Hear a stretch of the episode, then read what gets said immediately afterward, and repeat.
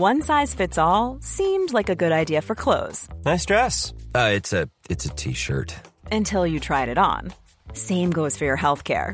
That's why United Healthcare offers a variety of flexible, budget friendly coverage for medical, vision, dental, and more. So, whether you're between jobs, coming off a parent's plan, or even missed open enrollment, you can find the plan that fits you best. Find out more about United Healthcare coverage at uh1.com. That's uh1.com.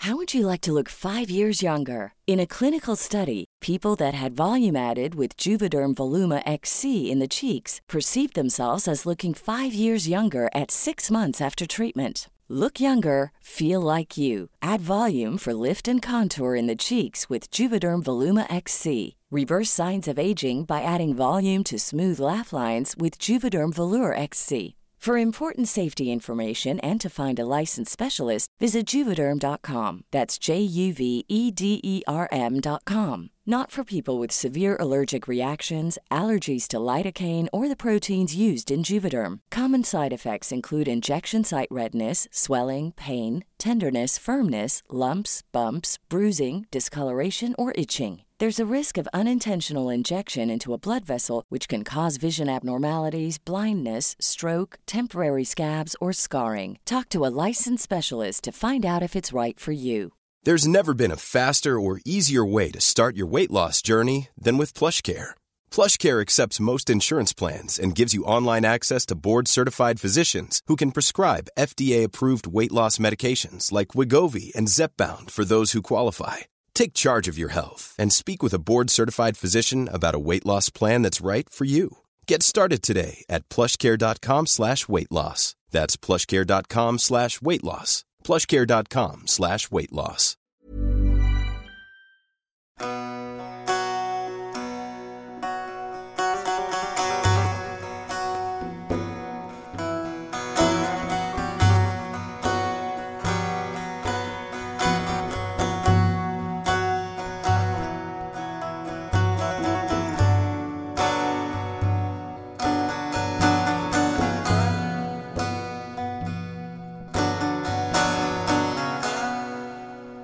Mughal dynasty is a fascinating bunch. These leaders of one of the most significant empires in the history of the Indian subcontinent are all pretty much very famous figures. Emperors like Akbar, who I've already made an episode on, um, Jahangir, and Aurangzeb are all very famous historical figures, and sometimes for very different reasons. But one of the most famous of the Mughal royals is one who was never actually an emperor himself. He was a prince who, much like his predecessor Akbar, is not remembered for political reasons but for his explorations of religious and intellectual um, pursuits. Being an initiate and teacher of the Qadri Sufi order, as well as deeply and seriously exploring the religious traditions of the Hindus, this figure represents the fascinating ways that religious traditions can meet and, and, be in dialogue with each other without necessarily being subsumed into each other. So, in this episode, let's talk about Prince Dara Shikoh. Dara Shikoh was born in 1615 in India and as the son of Shahabuddin Muhammad Khurram, more famously known later as Shah Jahan, the emperor who built the magnificent Taj Mahal. Indeed, Dara's mother was Mumtaz Mahal, the queen in whose honor the Taj Mahal was built after her death. Dara was thus the grandson of the Emperor Jahangir and great grandson of the Emperor Akbar. The early years of Dara and his siblings were tumultuous, being caught up in bloody struggles of succession between his father, uncles, and grandfather, a common theme in the Mughal dynasty and one that Dara himself would experience firsthand towards the end of his life. Eventually, though, his father won the War of Succession and was crowned the new Mughal emperor under the name Shah Jahan. And after this, Dara spent much of his life with the privileges of a prince of a mighty empire, together with his siblings, including his sister Jahanara, whom he was very close with for the rest of his life and shared many spiritual explorations with, as well as his famous, or perhaps infamous, younger brother Aurangzeb. Dara was clearly the favorite, though.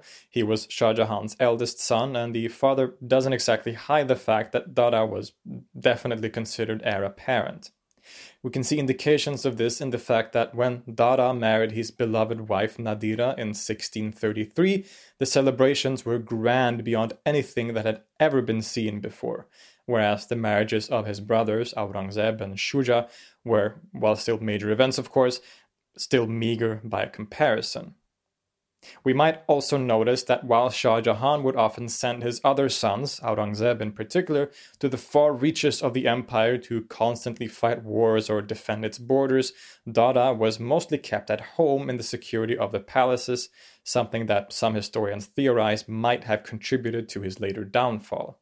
The relationship between Dara and his sister was always warm and close for the rest of their lives, but he wasn't always on good terms with his brothers. They grew up together, of course, but very early on in their adult life, we start to see uh, tensions between the different brothers.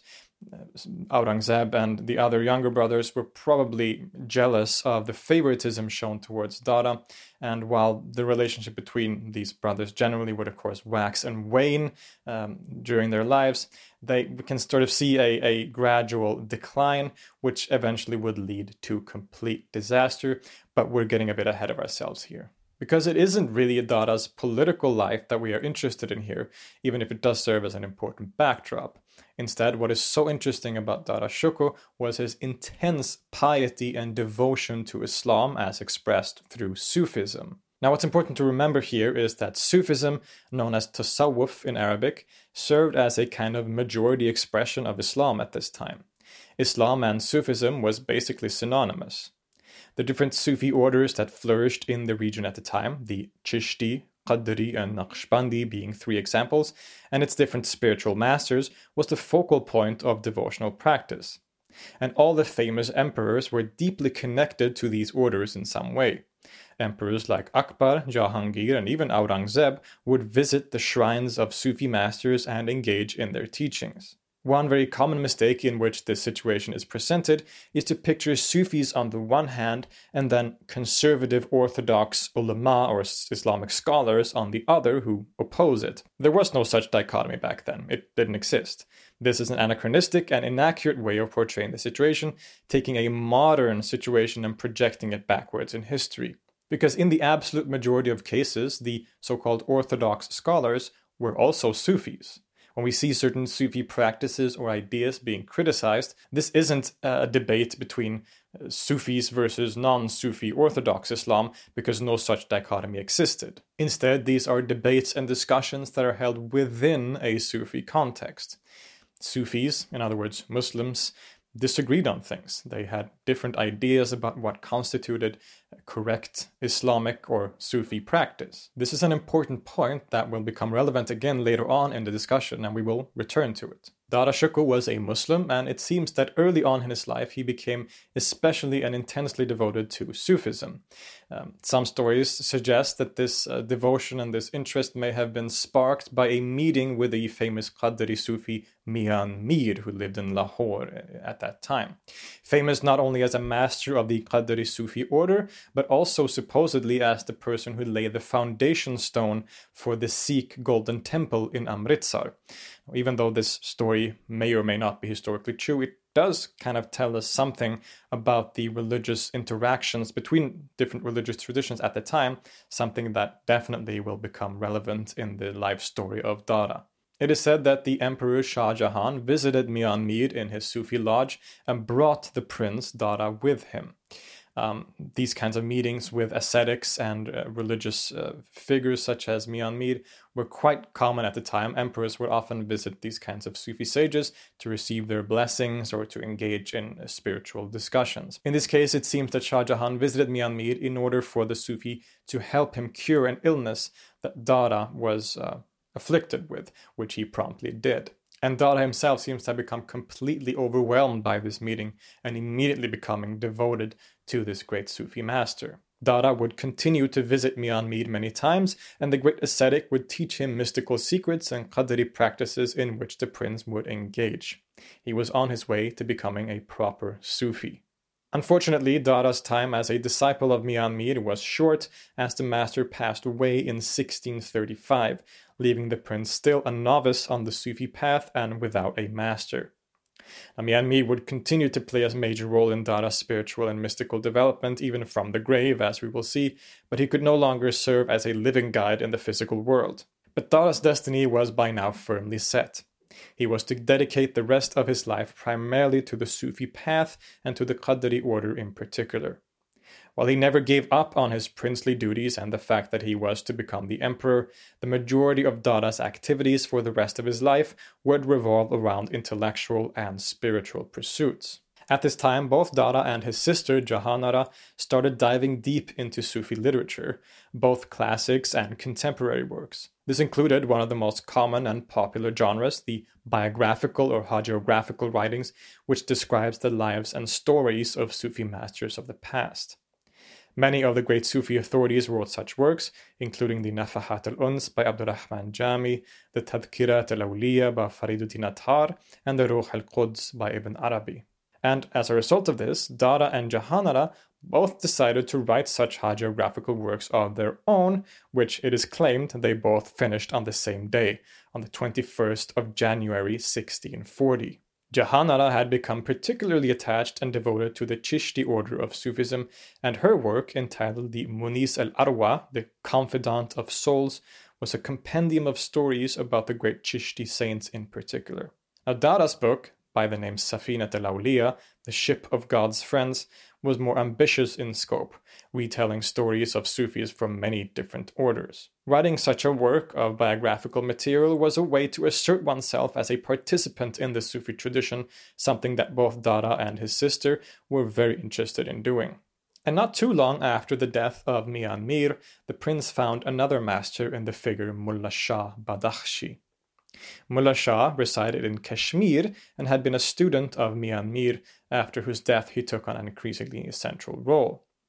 He had become famous as a Sufi who had reached an intense spiritual realization of the principle of Tawheed and Wahdat al Wujud, or the unity of being. At once an authority on Islamic law and hadith, and an occasionally controversial figure for certain poetic utterances during moments of mystical union, Mullah Shah would play a decisive role in the lives of Dara Shikoh and his sister Jahanara, both of whom would eventually become his devoted students, but not without some struggle. Dara first met Mullah Shah in 1640 at the age of 25, when he, together with the emperor and his entourage, visited Kashmir. Dara had, of course, heard of the master being connected to Mian Mir and desperately wanted him to take the prince on as a student. Mullah Shah, however, seems to have despised worldly leadership and wanted to detach himself completely from any such connections. Being a prince, Dara was harshly rejected by the ascetic. After having approached the master, saying, quote, I am a seeker of God and have come to the threshold for spiritual guidance. Mullah Shah exclaimed, quote, what have I got to do with emperors and princes? I'm an ascetic with no desires. What sort of time is this to come and give me a headache and make trouble? Get lost and don't come again.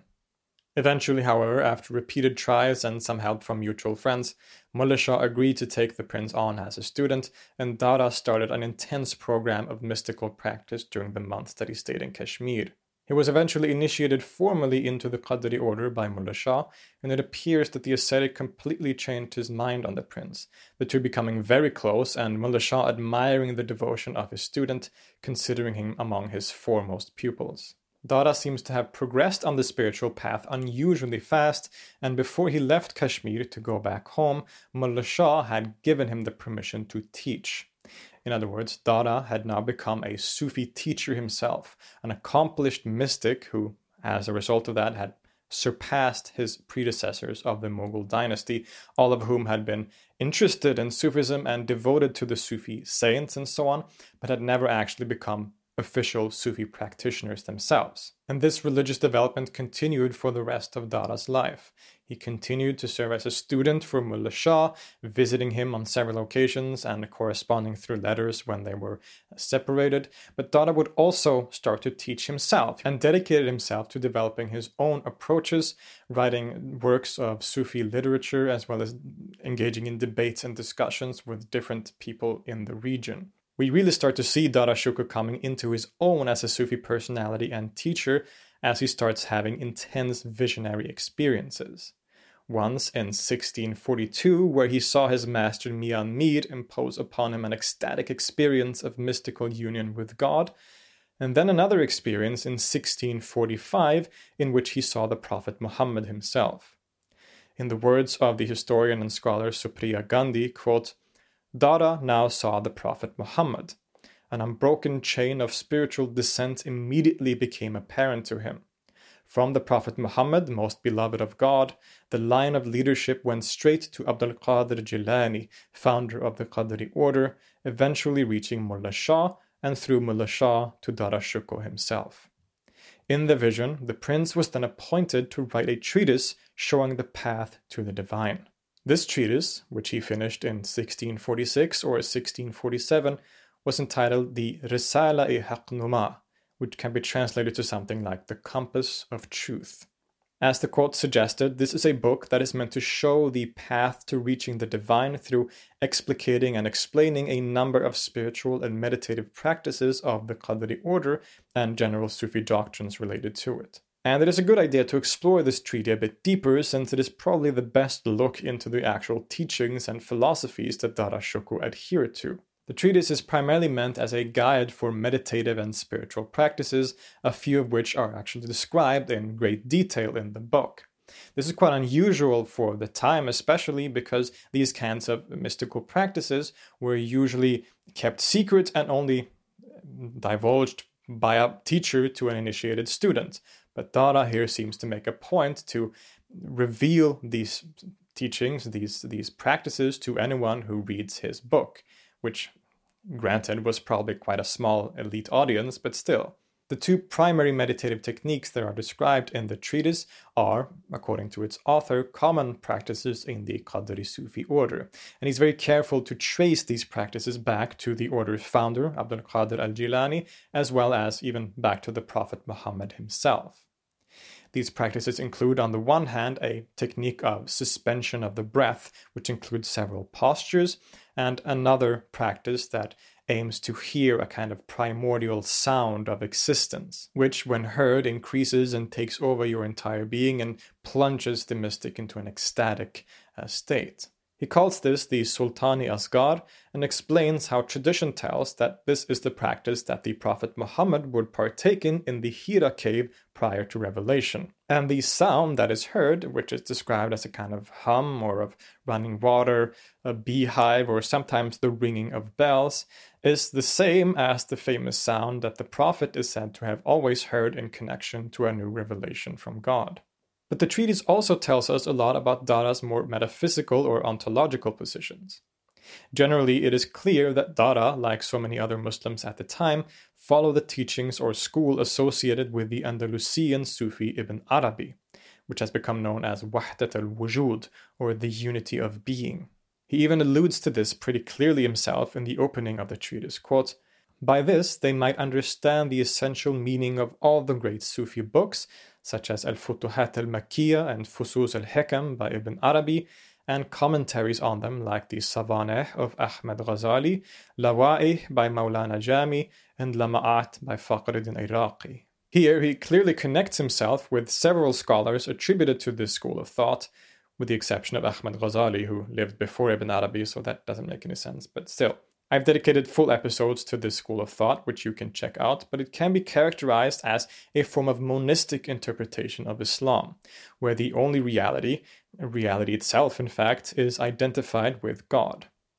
All appearance in the created world is the reflection of God's infinite attributes. Having no being or existence in themselves, all created things are nothingness. Their being or wujud is God and thus one and unified, just like God is. Dara shows his adherence to this philosophy by making several comparisons, like the classic one of created things being the waves in the ocean, the ocean itself being existence or God. He also compares it to ice and snow, different things which at the end of the day are made up of the same stuff, namely water. Quote, Consider the reality of water. When water is not bound, it is free of color and has no fixed form. But when water is bound in a solid, it assumes various forms, such as ice or snow or hail. Observe closely and decide for yourself whether or not ice, snow, and hail consist of the same essential water, which is itself colorless and formless. Or the following statement quote, If you imagine that a single mote of dust is separate from the divine essence, then you have lost the blessing of witnessing divine unity and mystical comprehension. But what is also really interesting about the Risale Haqnuma is the fact that it gives us the first indications of Dara's engagement with Indic thought and Hinduism in particular. Now, firstly and most clearly, a lot of these spiritual or meditative practices that are described, even though Dara is, of course, very careful uh, to trace them back to the Prophet Muhammad and his practices, and this might be a legitimate uh, connection. Uh, it's hard to say, but still, many of these practices have clear parallels in yogic practices that were common in the region at the time. We know that Muslim and Hindu ascetics had been in contact and in dialogue for a long time already by this point, and that they influenced each other it's clear that the Sufis had adopted certain yogic practices and consider them to be legitimate religious practice. The connection with Hinduism and its ideas would continue to be a significant part of Dara's legacy from then on, and here it's important to have one of those in nuancing discussions again. Firstly, and as discussed in the episode about Akbar, religious and intellectual interactions between Muslims and non Muslims in this region was not something uncommon at this time. The perspectives on these matters by scholars at the time were significantly more nuanced than many may imagine today. We have seen that authorities engaged in translation and interpretation of significant Hindu texts like the Bhagavad Gita, for example. We see Sufi writers like Abdurrahman al Chishti commenting on the Bhagavad Gita, theorizing that deities like Krishna and Rama were in fact prophets of God, just like Muhammad and Jesus, and that just like with Christianity or Judaism, Hinduism was originally a religion revealed by God that had gone astray. Thus, many saw value in some of the teachings that this tradition contained. It didn't escape people on both sides at the time that there were significant similarities between Islam, as understood through Sufism and under influence of ideas like Wahdat al Wujud in particular, and Hindu traditions like Advaita Vedanta. Even long before Dara's time, Muslim emperors and scholars had engaged in meeting Hindu ascetics and discussing with them, considering them to hold divine wisdom, just like a Muslim saint would. One very famous example is of the Emperor Jahangir, who on multiple occasions met with the Hindu ascetic Chidrup, who lived in a hillside in Ujjain. Chidrup being quote well versed in the science of Vedanta and Jahangir being a Muslim, they engaged in discussions where both affirmed that the same truth was being expressed in different languages, expressing an attitude that had become increasingly common at the time. Indeed, the courtier Muhammad Khan wrote that, quote, these days, the science of Vedanta is taken to mean Tasawwuf, or Sufism, indicating that many at the time saw the two traditions as essentially expressing the same divine truth. It is also important to remember that clear categories like quote unquote Hindu, as it is used today, didn't really exist or function in the same way back then. Hindu or Hinduism is, of course, a term that was used by outsiders to describe groups within India, and at this time we see the term Hindu used to refer to specific groups, which is contrasted to other groups, like the Rajputs, for example, who by today's standards would also be considered Hindus, but by the characterizations and identifications of the people at the time, Hindus were a specific group that was something else than the Rajputs, for example, or uh, several other groups or identifiers at that time. Muslim scholars at the time had a nuanced view of the Hindu tradition, of course, looking with some disdain towards any form of idolatry, but at the same time affirming that many so called Hindus fell under the category of monotheists. The non dualist school of Advaita Vedanta, or Vedanta in general, was seen as essentially monotheistic tradition, which could thus be compared and even connected to Islam in some ways. So, this is important to keep in mind as we go forward. Dara Shikoh, in his interactions with quote unquote Hinduism, wasn't as unique as you might think he followed in a tradition of interreligious dialogue that was flourishing in the region at the time. Because indeed, from this moment on, we see Dara increasingly engage more and more with other religious traditions as containing expressions of divine truth. He would study deeply some of the Hindu classics like the Ramayana and engage, much like his predecessors, with meetings and discussions with different Hindu ascetics. The most legendary of these personal interactions is Dara's frequent meetings with a Hindu sage by the name Baba Lal, who leaned strongly to the non dualist teachings of Advaita Vedanta, which teaches that the ultimate reality, or Brahman, is identical to all appearance and the individual self, or Atman. As you might expect, this attracted Dara greatly as he could see so many similarities with the teachings of Islam, at least as he understood them through the philosophy of Wahdat al Wujud. Baba Lal was endearingly called the shaven headed, and Dara refers to him as, quote, one of the most perfect Gnostics. The two engaged in long debates about the different teachings of the different religions, their similarities and differences. For Dara and most of his contemporaries, Baba Lal definitely fell under the category of a monotheist, and thus could be greatly revered as a teacher of sacred wisdom, even though he wasn't a Muslim. This can be seen in Dara's next major writing, entitled Hasanat al Arifin, Fine Words of the Gnostics, which is a collection of ecstatic utterances by various Sufi authorities. A controversial topic, these utterances have been an important part of Sufi history and expression, with the most famous example probably being Al Hallaj's exclamation, Ana al Haq, or I am the truth. In Dara's vast collection of these utterances, meant as a kind of justification for his own Sufi ideas and claims, he also includes non Muslims, namely Baba Lal and the famous mystic Kabir, whose status as a Muslim or non Muslim is contested. This shows that Dara did not consider divine truth to be exclusive to Muslims, but could also be reached at least partly by practitioners of other traditions. And in the same work, he stated clearly himself, quote, in every community and in every garb, there are visible and hidden friends of the divine truth. And this idea only seems to have intensified as we reach the final years of Dara's life. After a military expedition in Kandahar in 1654, Dara started surrounding himself with Sanskrit scholars as well as representatives of other religions like Christianity and Judaism. Such quote unquote Hindu scholars of Sanskrit were easy to come by as many of them were employed in the court of Shah Jahan, with whom Dara by now shared a status of almost co emperorship. His studies into schools like Advaita Vedanta intensified as he surrounded himself with all these scholars and all of these activities culminated in what is one of Dara's most famous works. In 1655, by now 47 years old, he wrote a treatise entitled Majma al Bahrain, meaning the meeting place of the two oceans. As the title suggests, this is in essence a comparative work, the two oceans in the title referring to, on the surface at least, Islam and Hinduism. But remember that these categories were much more nuanced back then. Indeed, the scholar Supriya Gandhi importantly points out that, quote, the prince refers to two religious traditions, but these are not the crystallized, rigidly bounded Islam and Hinduism that we know in modern times.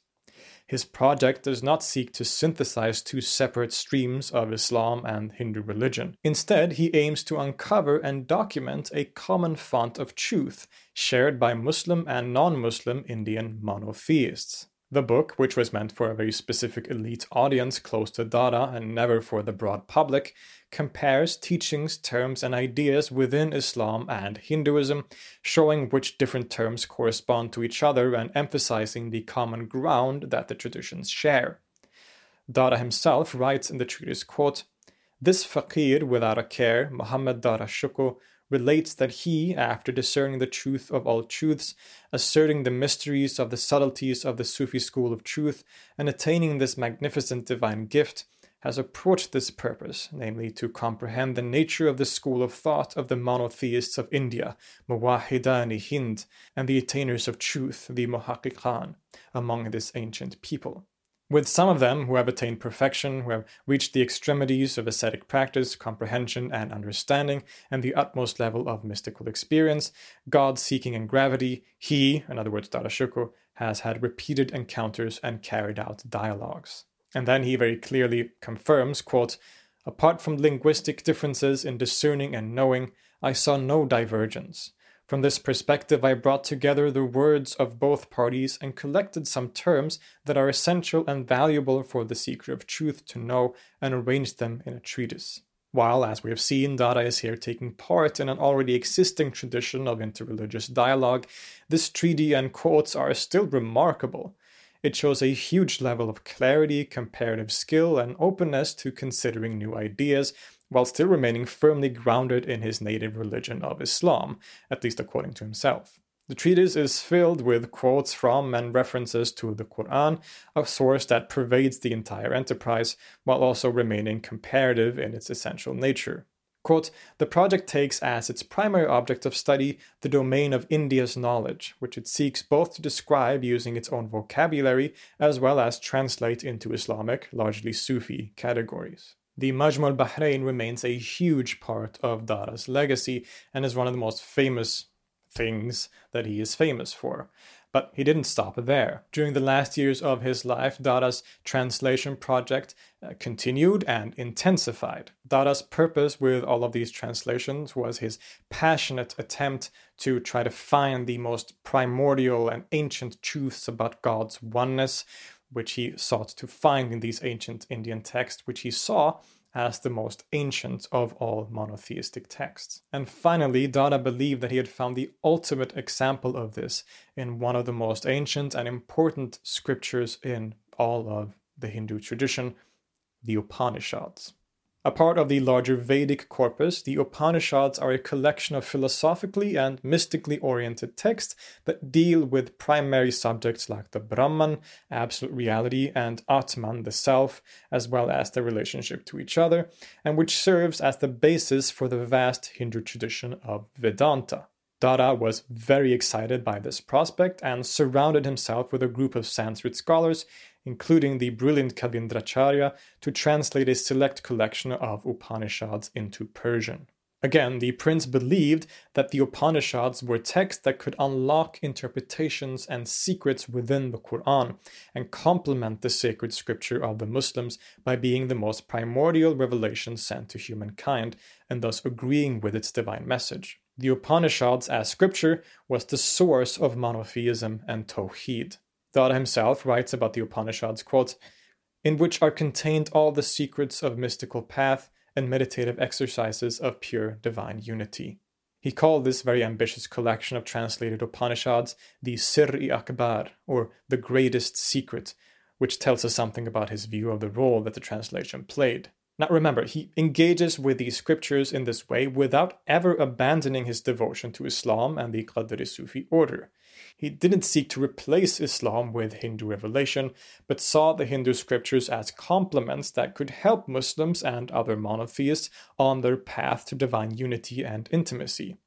Kind of similar to the way that early Muslim philosophers view the relationship of Islam to Greek philosophy. But of course, sometimes the contents of the Upanishads have very openly polytheistic themes, which of course can create problems for this syncretistic interpretation. What Dara's translation and commentary does here is very interesting. The text, of course, often refers to deities or gods of the Hindu pantheon like Brahma and Vishnu, and here the prince engages in some of that really fascinating comparative work, instead, understanding these characters as angels rather than gods.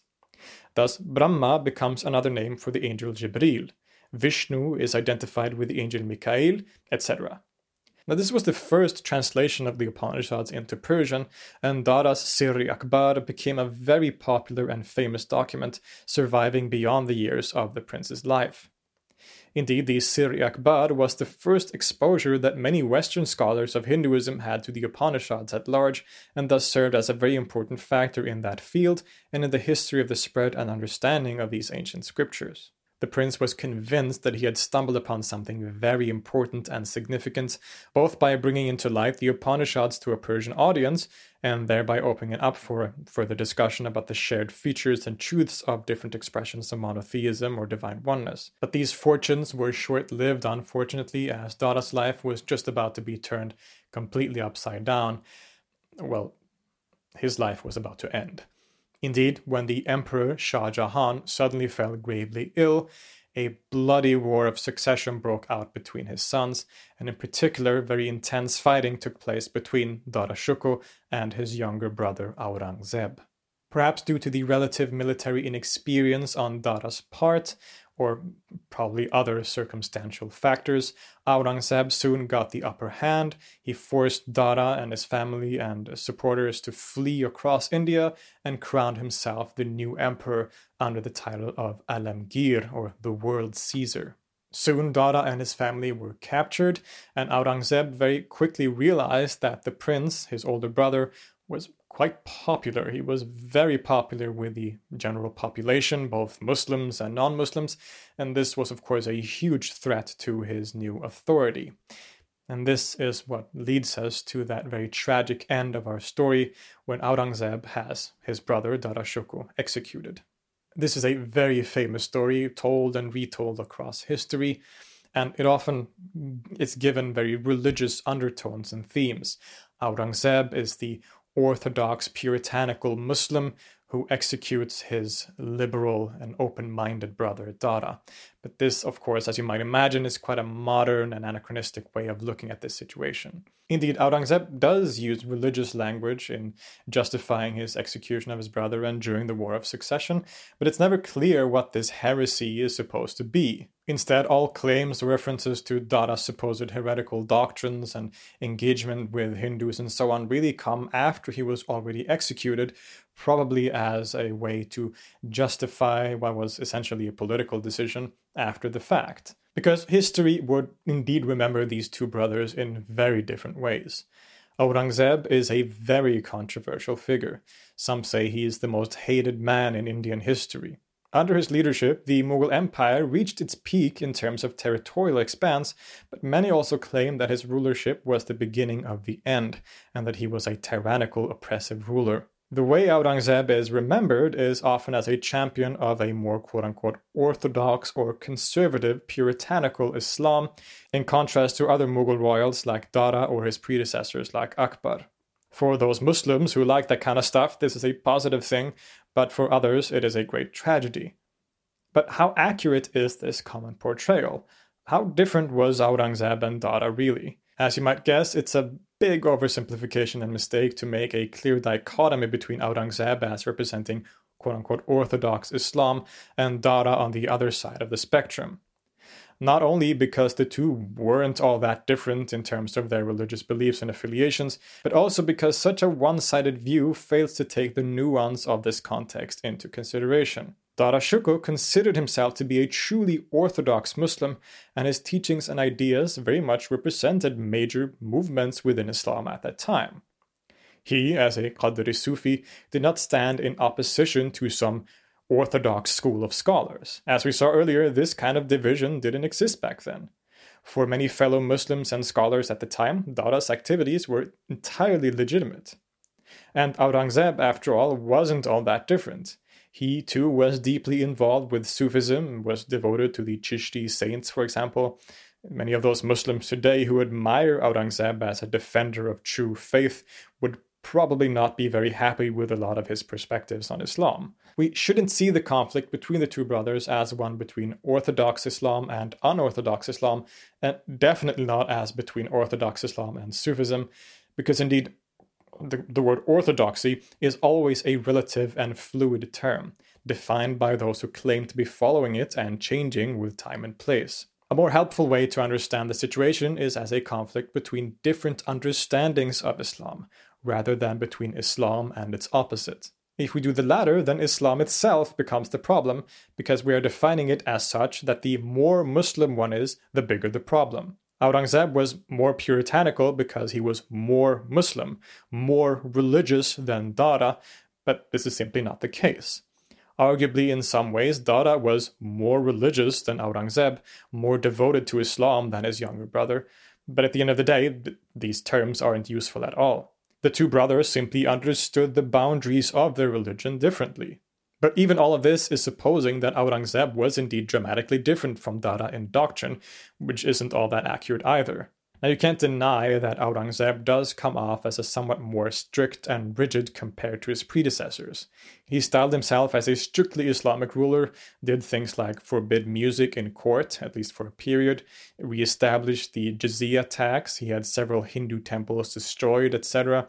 There's a lot more nuance to this discussion itself, but that will have to wait for another thorough discussion of Aurangzeb's rule in particular. But he isn't as different as many tend to believe.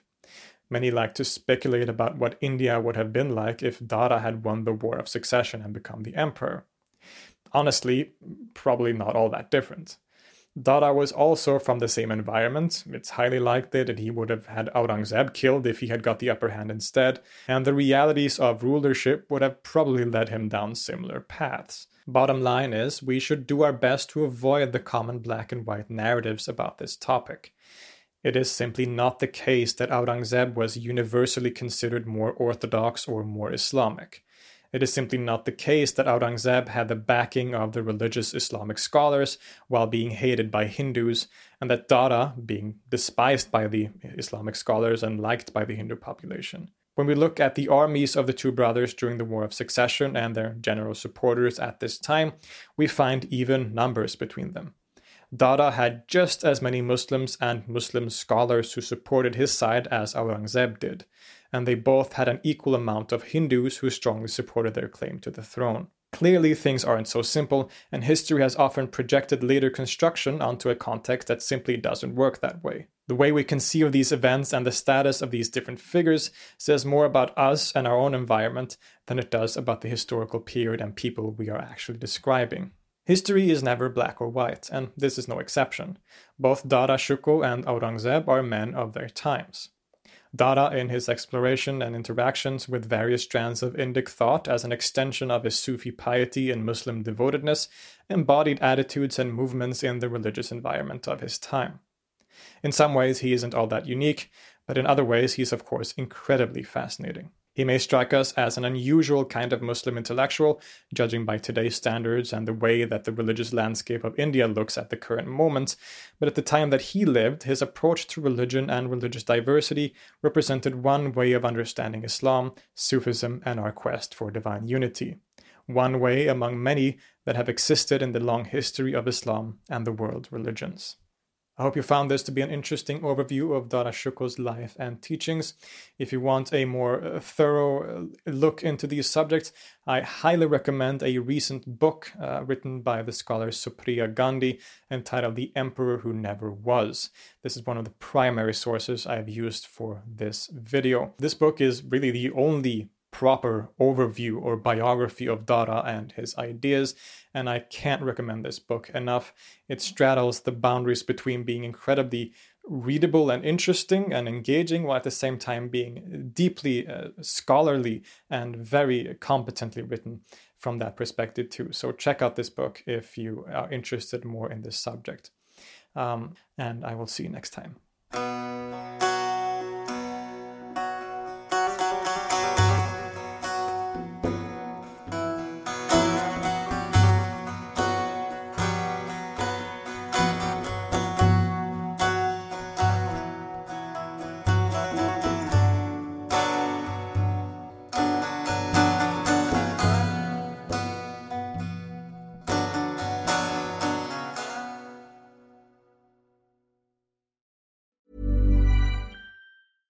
Folks, I'm Marc Maron from the WTF Podcast, and this episode is brought to you by Kleenex Ultra Soft Tissues your ally to help tackle your allergy symptoms this season. I love the change of seasons, but nobody loves pollen and all those other things floating in the air that make you sneeze during this nice weather. Kleenex Ultra Soft tissues are hypoallergenic and allergist approved. So fight back against watery eyes and runny noses without worrying about irritating your skin. For this allergy season, grab Kleenex and face allergies head on.